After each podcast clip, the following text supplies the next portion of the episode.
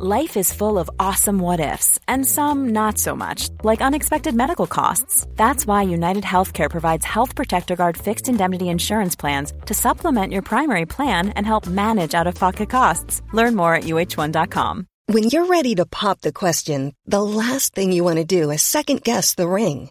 At Bluenile.com, you can design a one of a kind ring with the ease and convenience of shopping online. Choose your diamond and setting. When you find the one, you'll get it delivered right to your door. Go to Bluenile.com and use promo code LISTEN to get $50 off your purchase of $500 or more. That's code LISTEN at Bluenile.com for $50 off your purchase. Bluenile.com code LISTEN. Hi, I'm Daniel, founder of Pretty Litter. Cats and cat owners deserve better than any old fashioned litter. That's why I teamed up with scientists and veterinarians to create Pretty Litter. Its innovative crystal formula has superior odor control and weighs up to 80% less than clay litter. Pretty Litter even monitors health by changing colors to help detect early signs of potential illness. It's the world's smartest kitty litter. Go to prettylitter.com and use code ACAST for 20% off your first order and a free cat toy. Terms and conditions apply. See site for details. Hello, dear listener. This is Iain Lee. Thank you so much for downloading Random Access Memories, a retro gaming podcast. I just want to thank and acknowledge all of my wonderful patrons, Patreons, patrons, patrons that help keep this show going. So a big thank you to Martin, to uh, Craig Hannon, that's Martin Warren, of course, for all the other Martins trying to jump on that bandwagon. Sam Hughes, Harsh Singh, new patron this month, Mark Gidley. Mark, thank you so so much, uh, so so much. Mark has written an excellent book uh, about the BBC Micro, which I'll maybe I'll talk about in another show. And of course, uh, executive producer Matt Stanley Evans. I'm standing up and saluting you. Thank you so much for your support. If you want to get the show ad free. Get a shout out on the show. Go to patreon.com slash Iain Lee. Patreon.com slash I A I N L E E. Enjoy the show.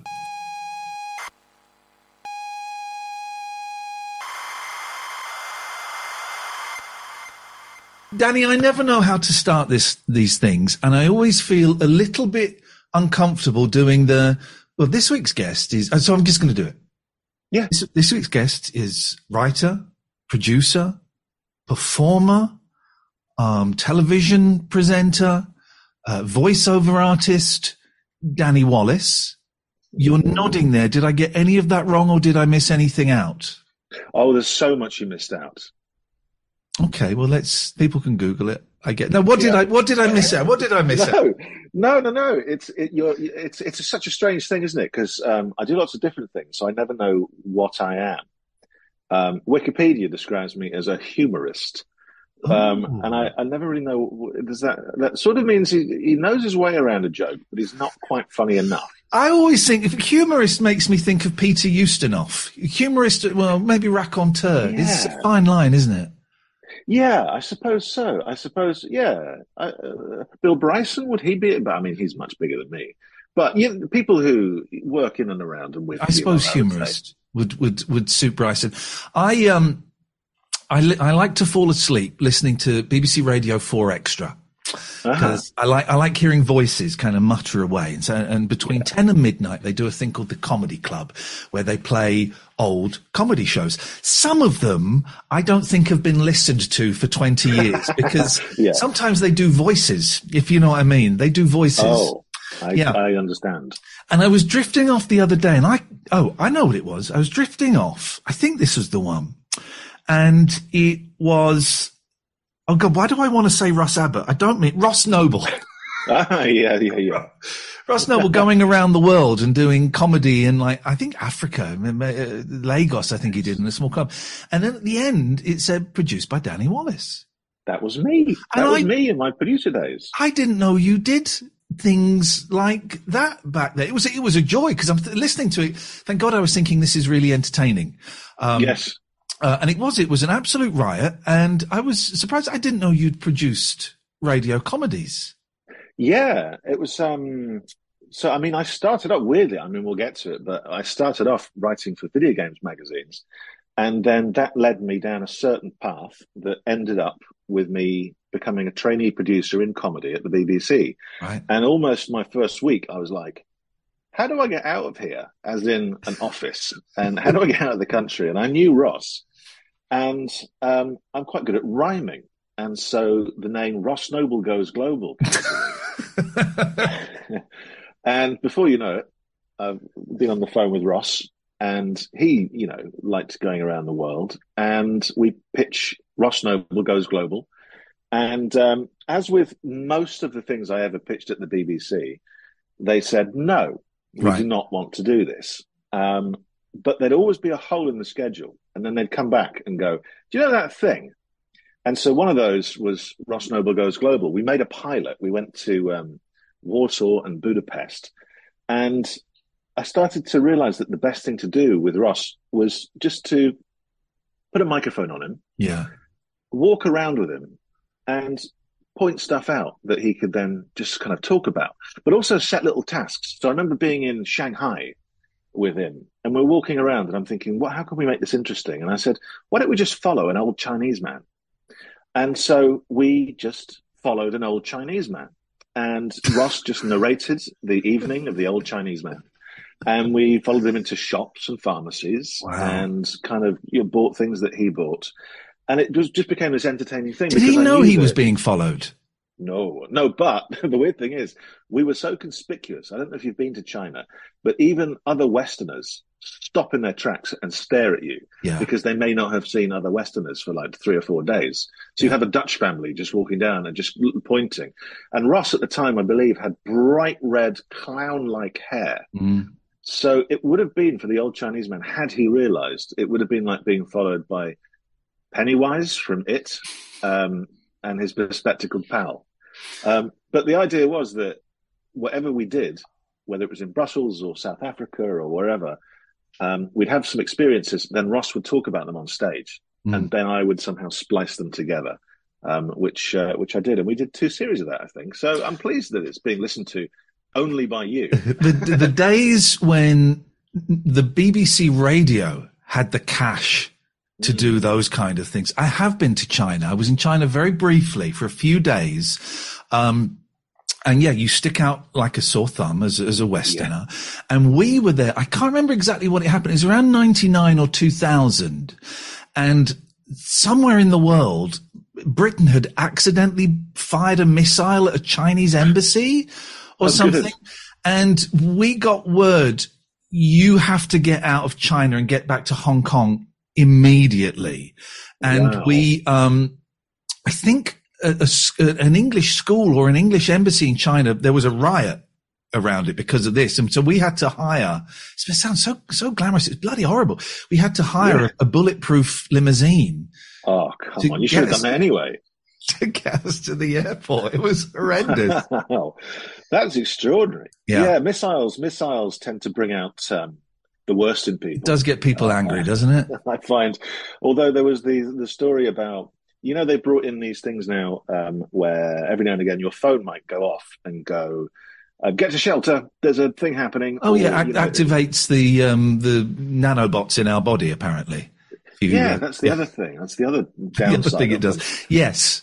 But um, in America, I remember being in America, and you would get one that says, you know, careful, there's a flash flood coming. And you'd be like, I don't know, how did they get my number? And then a flash flood would happen. Or it'd be useful, it would say, watch out for a brown sedan because a kidnapping has occurred. And you would, you'd look out for a brown sedan. Wow. But one day it went wrong and it alerted everybody on the island of Hawaii that an intercontinental ballistic missile had been fired at Hawaii to find shelter immediately. This is not a drill. And um, it sort of was a drill. It was a big mistake but I really felt for all the people on Hawaii who thought they're in their last five minutes, who perhaps confessed to things to their partners. Just to let you know, I've been seeing your sister for the last four years, you know, and then wow. nothing happens. Yeah. I suppose it was a moment of honesty. Uh, yeah, God, that's um, terrifying. Mm. I, I, found it quite exciting when the we had that test alarm. Maybe uh, maybe it's yeah. a year ago. I don't know. I, I, remember my youngest got very upset about it, and he wanted to be out of the house when it happened. Ah. Um, but I found it I found it quite exciting.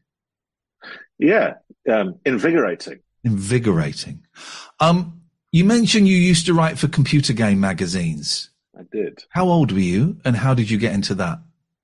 I was um, early teens. It would have been about 91 ish, I suppose. Um, there was work experience coming up at school, and I was offered the chance to go and dig ditches in a garden centre. And um, I thought maybe I'll handle this one. And I, um, I had sort of got into Sega. I think because I moved around a lot as a kid, and I was always having to start again in a new city as an only child. The idea of my own video games yeah. You know, something for me to do after school or to get a mate round and play against them. Um, I, I, became really, really, that's what I wanted. I wanted a Mega Drive and I, you know, got a paper round and things like that to, to try and do it. But the games were so expensive, thirty nine ninety nine, Yeah. And it was the days to, to write off to some warehouse in Colchester and they would send you your game within 28 days. Yeah. And you had to wait for forever. And one day I'd had a headache and I took my two pounds pocket money and I went down to um, John Menzies and I found a Sega magazine. I picked it up at random and I went home and I had a bath. And then I saw this team who were like having fun, you know. This team on this magazine, what a great job. Imagine that, playing games and Mm. making a magazine and being pals. And I realized that I recognized one of the buildings that they were taking pictures in front of. And I thought, that's here. Oh, That's in. Bath. And I looked at the address, and there was a whole company of video games magazines with all these like super cool people playing their games and having their fun and making their mags. And I thought maybe I can get in there to do Hmm. work experience. And so they let me in, and I did everything I could possibly do to be helpful. Just making cups of tea, even if people didn't like tea or they already had tea, I would make tea, and I would just do whatever I could. And cut a long story short, they let me come back. And one day a reviewer got ill and they said, Do you want to have a go at this? Wow. And I was like, What?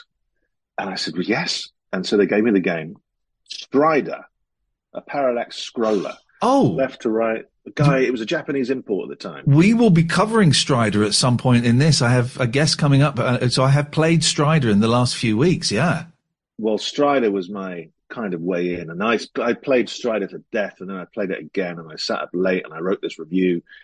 And um, I was called to the editor's desk and I thought he was going to go, We can't do this. But instead he went, Do you want a job? Wow, And, Danny. You know, I was I was at school, so I couldn't have a job, but I could do freelance. And suddenly I found myself being given the chance to play games, or I might do the boring stuff like just writing all the captions um, under the screenshots of the reviews, or I would take the screenshots for Yeah. people. And I took real pride in it. You know, I didn't want boring screenshots. Um, and I played and played games. And I remember one day I got a check for a 100 pounds Incredible. of work done. And I walked past the window of Dixon's and I stared into it and I thought, I could buy anything here up to a value of 100 pounds. Yeah. Yeah. And I think I bought a Discman. Um, okay. But yeah, that was my way in. And then, uh, thankfully, all the guys on Sega Power, how it would work is they would all go off to other magazines and work on those, but they would give you work as well. So suddenly you'd you'd have a tips column in Superplay magazine, even though you didn't own a Nintendo and had no idea what you were doing. So how Um, did you do? then- How did you do that then? If you didn't have the machine, did you just make it up? Did you ask people? Did you nick it from other magazines? I think I would be sent tips. You Right. see, the guy who had that column before me was called Alan, and his column was called Ask Alan. And Yeah. he had been like Sega Europe, uh, no, Nintendo European Player of the Year or whatever. Right. And then um, he couldn't do it anymore. And so my column was called Don't Ask Alan. And so I, I was then just like going through whatever tips would come in and trying to make it into something. Yeah, Um, but I yeah. didn't really know what I was doing. And I certainly had no idea what I was talking about. Um, sometimes I don't think I could even test the tips because we wouldn't have the game in or something. Yeah. So I was flying blind a bit, but I don't think anyone ever really read those tips pages and then did the tips. Do, do you not think like like uh, I'm I'm always amazed by cookery programs, right? Because I don't. Is there anybody at home actually taping it and then pausing it, taping it? Uh, but Yeah. is there anyone at home doing those recipes? And and I'm one. Yeah, maybe it was the same for your tips that no it could one. be. it was sort of it was there because it looked like it served a purpose. But I know what you mean about the cooking thing. You, you don't turn around and, and ask your wife, "Do we, have we got any kirsch?" Yeah. Because I want to make some f- almond friands or something. Um, it's not going to happen. You just watch it for fun. But yeah, so did don't don't and I- ask Alan. You did that for a Don't while. ask Alan. Yeah, and then I was working for all these different mags. My first ever book, the first book I ever wrote, was um, a cover-mounted Mortal Kombat tips guide. Right. Um, and that, I took a lot of pride in that. I made Yeah. sure that tips were tip top, and um, and and the whole thing was, you know, delivered, and it was on the front of Games Master, and I was really kind of, I think I got a, a bit of a bug there. But then it came to what do I, what do I do after school? And I'd been with all these, you know, and the funny thing was these magazines were selling like two hundred thousand copies. It was it was the huge Sega Nintendo wars at the time. And, Yeah. and everyone involved I thought was like a real grown up, but they were. So were you at were you at school when you were doing this? Yeah, yeah, I was at Oh school. wow. So that's I would do it after after school or in all summer holidays. Yeah. Um, and yeah, and they became, you know, a few of them are still really close mates. Um, but they seemed to me to be proper grown ups, but they were all about 23 Yeah. um, and straight out of uni. Um, and then it came to what do I do? Do I go to university now? And so I decided to take a year out and I got a staff writer job on Total, Nintendo magazine Yeah. uh, called Total. And I just, I had so much kind of energy, you know, when you, you're doing something you love and you're young enough and full of ideas. I was just writing just thousands of words, thousands of words and, and just filling the day with things I found really exciting. And, and you had this little taste of strange celebrity because um, young nerds would turn up at the office or follow you around on your lunch break as you went to Boots to buy a sandwich Right. um, because you were one of those guys. You know, you were a font of all knowledge. Yeah. Um, so it was, it was a really, um, it was such a fun time. So how long did that last? It was was was then the radio the next gig after that? Right after that was I was super into comedy, and Sega Power had a new editor and a new team, and I was really into On the Hour, you know, the Radio Mm. Four news show, and I'd been given a tape of it, and I didn't know that radio comedy could sound like that. Yeah. It could be that funny or that imaginative. It blew my mind. Um, and I took it into the office and shared it around with everybody. And then Chris Morris around that time started a Radio One show. And he was doing things that were just like, "You're- you allowed to do that? It was I- I wild can't- back then, wasn't it? Really wild. So we were like sharing these tapes around, and overnight, the tone of the magazine changed from sort of knockabout friendly fun to very odd, uh, slightly dark humor yeah. to the point where we were invited into the uh, the publisher's office, who was just reading stuff out to us that was like sub Chris Morris weirdness, um, and just going, what, "What does this have to do with Sonic the Hedgehog three? Why have you compared it to the dampness of an old man's hand?" Um, he, he he couldn't kind of, but it, it just sort of became this thing, and other magazines were going, "What what's happened to Sega Power?" Yeah. they seem to have had a nervous breakdown. There's one story I remember I told it to someone a few years ago. Um, the boys who were older than me, I, I was never very good at, at telling if anyone was on drugs or not. And they, the night before a deadline, went out and had some fun, let's say. Okay. And um, then they had to come back the next day and finish off the magazine. And they had a huge exclusive with Virgin Games for the review of The Lion King. And um, it was a very important game to Virgin. And they'd given us, you know, we'd promised them eight pages in the cover. And my friend Simon wrote it. But Simon was not in a fit state to be writing Yeah. and he wrote a review, eight pages long, that I believe was all from the point of view of a tiny fly Oh. that had landed on Simba's back and was telling the story of his day and of uh, the game somehow through the perspective of the fly. And um, the problem with magazines is once you've done your piece, it then goes to like a sub editor and an editor, and everyone signs off. yeah. And everyone who was in the same situation as Simon signed off on this. But then you have to wait for about two weeks because you've put the magazine to bed. And then one day you know it's going to come back. And that was a very silent day in that office as everyone read this review Yeah. uh, back. And then the phone rang from Virgin, who were not happy uh, that their huge tentpole release was actually just a review about a fly, you know. And um, they didn't speak to Simon for years, I think. I think his name was Doug. but so I was in this world, the strange world with these people, Mm. and it was getting me kind of interested in, in comedy and on the hour and all these sorts of things. And so when I had this year on Total Magazine, this chance came up with my friends to launch a magazine about comedy. Yeah. Um, and so that's what we did a short lived but great fun magazine about comedy, which then set me up, took me to Edinburgh, judged the Perrier Award, um, became a trainee producer, all within a few months of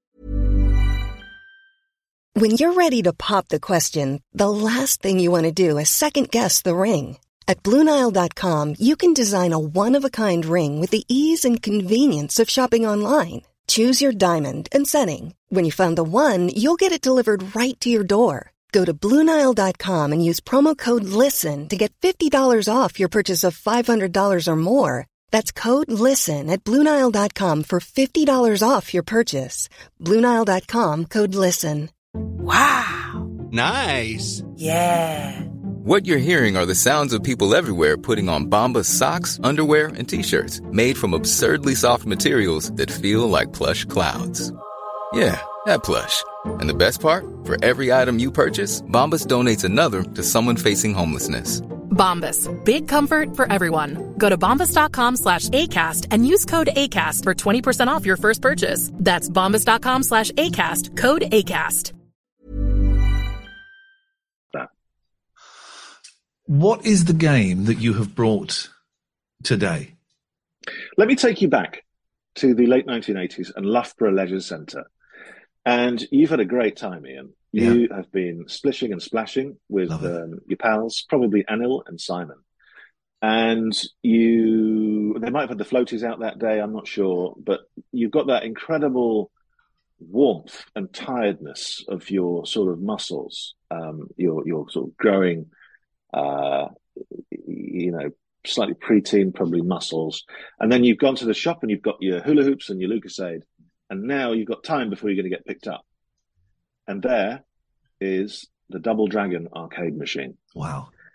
And Double Dragon was such an exciting thing to come out. It felt dangerous Hmm. because you felt like you're on the mean, mean streets. Like the streets of Loughborough probably were after 7 p.m. when you weren't allowed out Uh, anymore.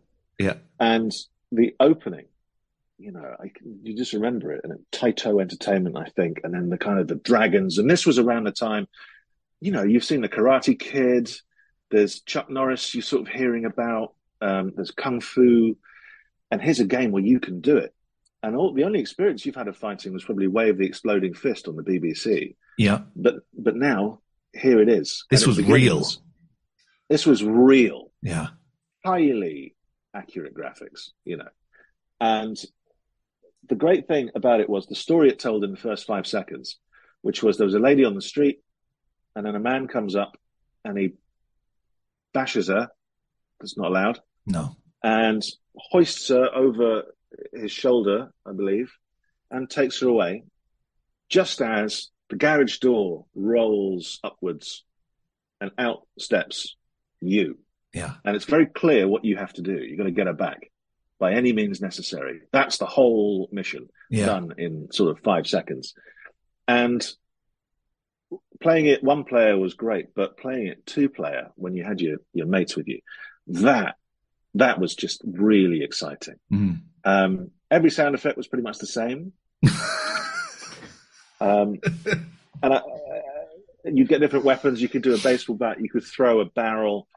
You could be restrained from behind. You'd have to flip people over. And I, I have this one abiding memory of it, which I found really unfair, which was you could move left and right and up and down, always facing left or right. But there was this one guy, and you had no idea that they could throw knives, But this one guy would just walk onto the screen and just throw a knife at you, Yeah. and it would always take an energy bar away. And that to me felt like cheating. Yeah. And that's when I knew this is a dangerous game for dangerous guys like me. did you did- ever play it? Did you I- play? did you play two player? I did play Double Dragon. My my post swimming um, game would have been. Uh, so I was born in '73, so I would have been about '83. So we would Montem Sports Centre. And um, it was the, there was a big Klix machine. Remember Klix, K L I X? They were the drinks Yeah, what machines. was that?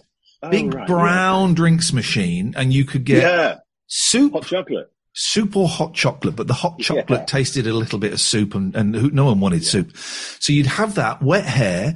You would be given a penguin biscuit and it was Defender.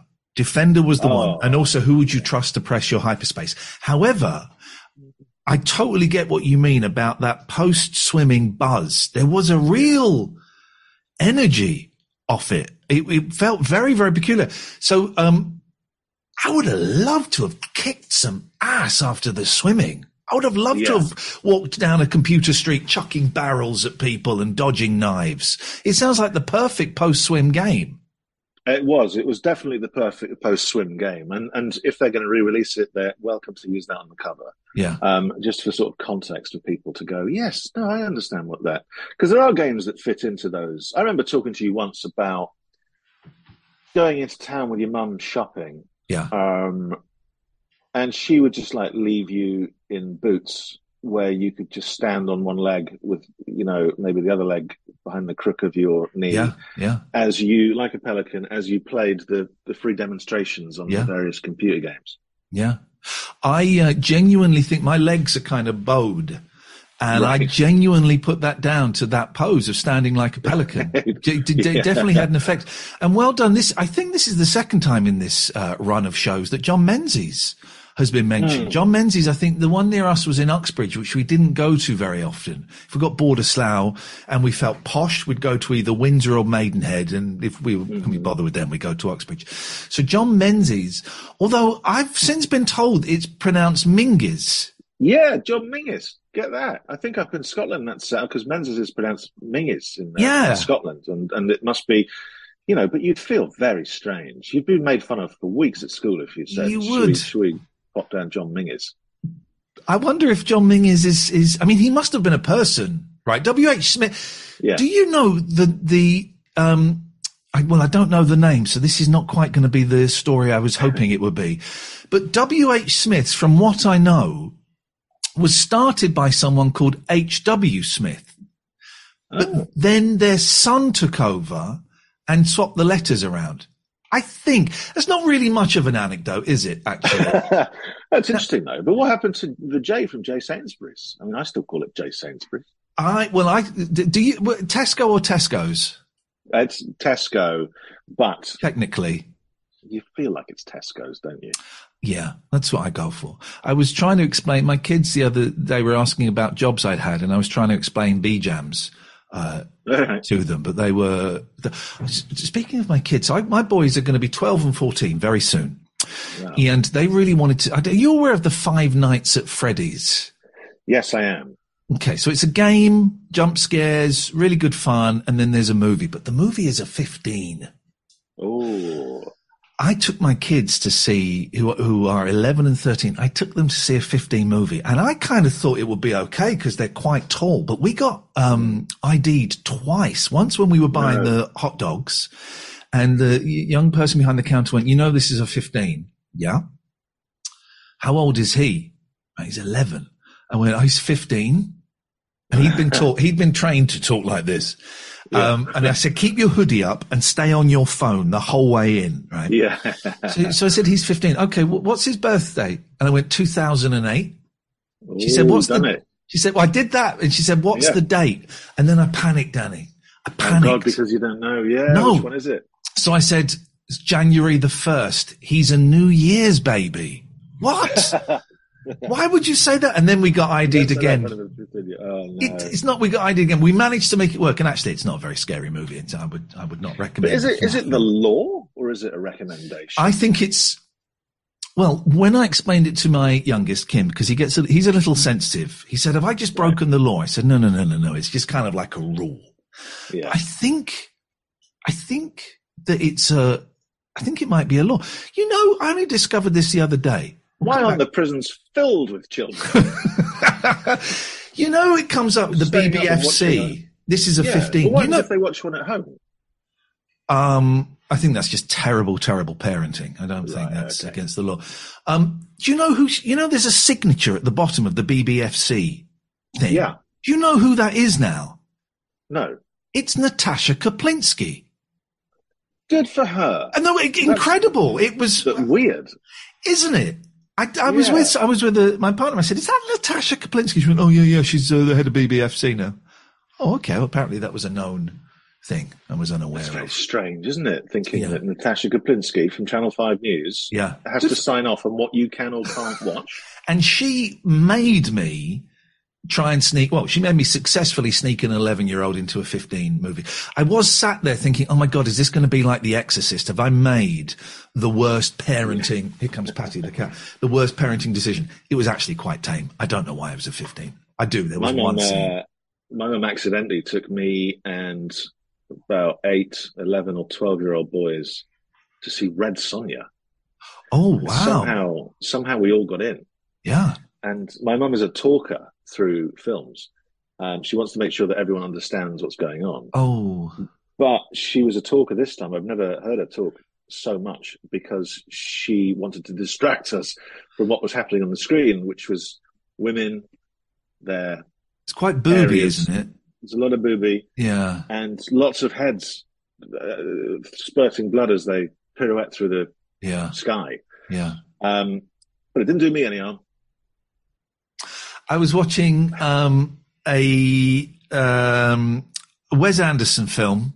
I can't remember what it's called. The, the, the French Dispatch. I'm a big fan of Wes Anderson. Oh, yeah. And Yeah, yeah. my 13 year old was there and I thought, oh, this is one of my favorite directors. You know, directed Royal Tenenbaums, my favorite movie of all time.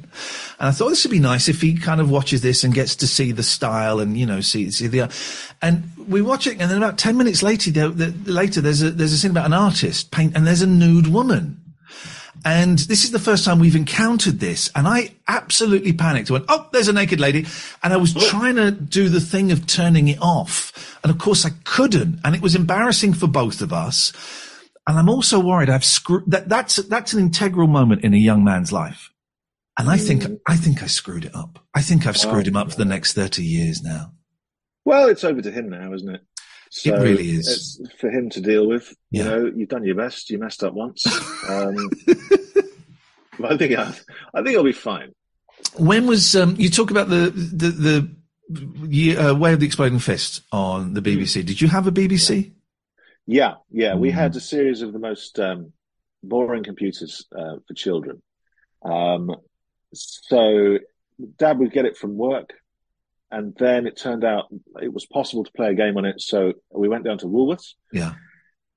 I went to the bank where I had a Griffin Savers account. I think I had about two pound twenty five on it. I took out one seventy five, I believe, and I think that's how much the tape cost Yeah. for Way of the Exploding Fist, leaving me with a cool 50p. Um, so after the first six attempts of loading it on cassette, Mm. listening to the noises and all that kind of stuff, when it still hadn't worked, I thought, I don't think this is ever going to work. Yeah. Um, but somehow it then loaded, and my God, that was a a changing moment.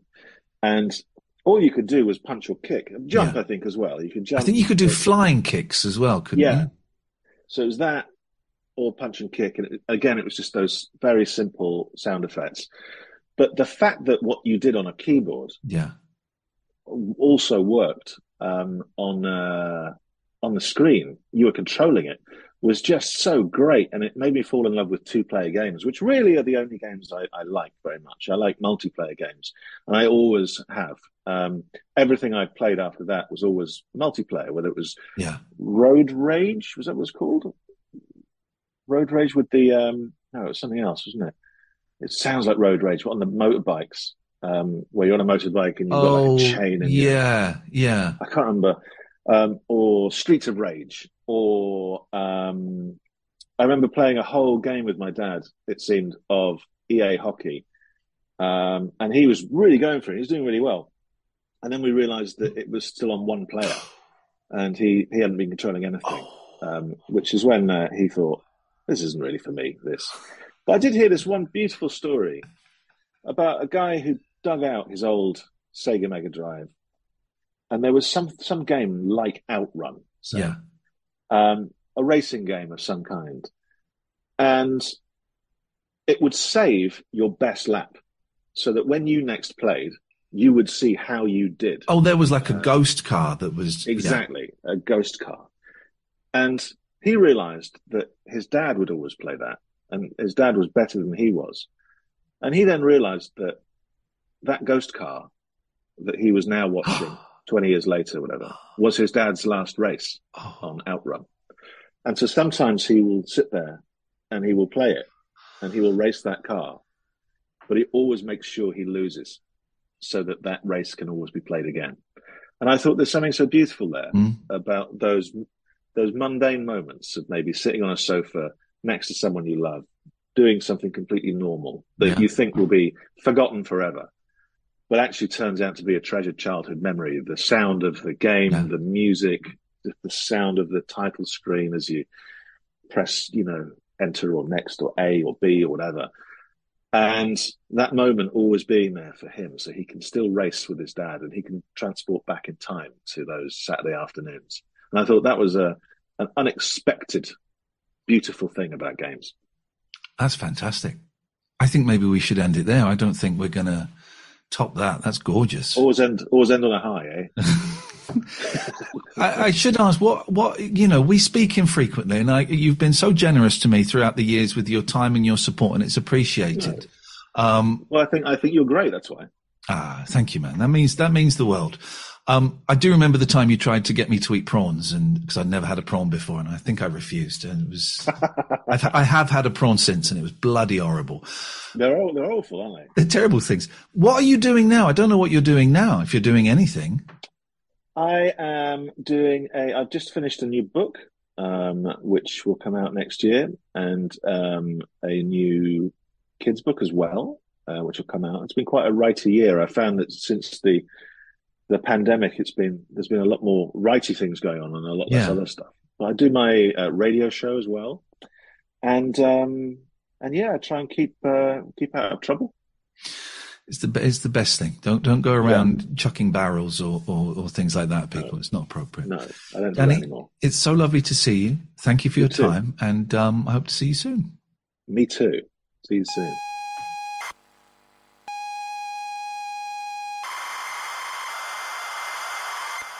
Thank you so much for downloading Iain Lee's Random Access Memories, a retro gaming podcast. Do check out the Patreon, patreon.com. Hi, I'm Daniel, founder of Pretty Litter. Did you know cats tend to hide symptoms of sickness and pain? I learned this the hard way after losing my cat, Gingy. So I created Pretty Litter, a health monitoring litter that helps detect early signs of illness by changing colors, saving you money and potentially your cat's life. Pretty Litter is veterinarian developed, and it's the easiest way to keep tabs on your fur baby's health right at home. Go to prettylitter.com and use code ACAST for 20% off your first order and a free cat toy. Terms and conditions apply. See site for details. Hey, it's Paige DeSorbo from Giggly Squad. High quality fashion without the price tag. Say hello to Quince. I'm snagging high-end essentials like cozy cashmere sweaters, sleek leather jackets, fine jewelry, and so much more. With Quince being 50 to 80% less than similar brands. And they partner with factories that prioritize safe, ethical, and responsible manufacturing. I love that. Luxury quality within reach. Go to quince.com slash style to get free shipping and 365 day returns on your next order. Quince.com slash style. Com slash Iain Lee, I A I N L E, and also go to my YouTube channel and look for the Random Access Memories there. Again, it's youtube.com slash Iain Lee. Thanks for downloading.